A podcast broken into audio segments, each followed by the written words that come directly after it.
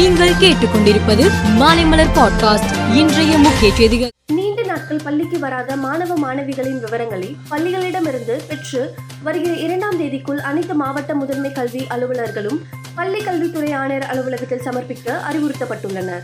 தமிழ்நாடு முழுவதும் மாவட்ட நீதிபதிகள் சார்பு நீதிபதிகள் என்று நூற்றி எண்பத்தி ஒன்பது நீதிபதிகளை பல்வேறு இடங்களுக்கு மாற்றம் செய்து சென்னை ஐகோர்ட் உத்தரவிட்டுள்ளது. மதுரையில் சித்திரை திருவிழா நடைபெற்று வருகிறது.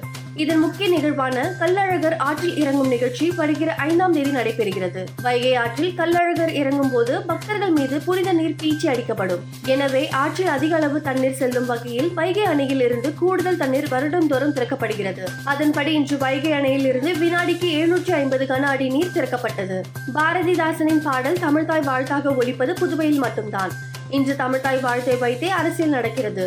ஆனால் எந்த அரசியலும் இல்லாமல் புதுவையில் பாரதிதாசனின் தமிழ்தாய் வாழ்த்தை உணர்வு பூர்வமாக பாடுகிறோம். பாரதிதாசனுக்கு புதுவை பெருமை சேர்க்கிறது என்று கவர்னர் தமிழிசை சவுந்தரராஜன் கூறினார். உள்நாட்டு போரால் பாதிக்கப்பட்ட சூடானில் இருந்து இந்தியர்கள் ஆபரேஷன் காவிரி திட்டத்தின் மூலம் மீட்கப்பட்டு வருகின்றனர். இதுவரை ஆயிரத்தி முன்னூற்றுக்கும் மேற்பட்டவர்கள் மீட்கப்பட்டு இந்தியா வந்துள்ள நிலையில் அவர்களில் நூற்றி பதினேழு பேர் தனிமைப்படுத்தப்பட்டு உள்ளனர் அவர்கள் மஞ்சள் காய்ச்சல் என்ற வைரஸ் தொற்று நோய்க்கு எதிராக தடுப்பூசி போடாததுதான் காரணம் என்று மத்திய சுகாதார அமைச்சகம் தெரிவித்துள்ளது.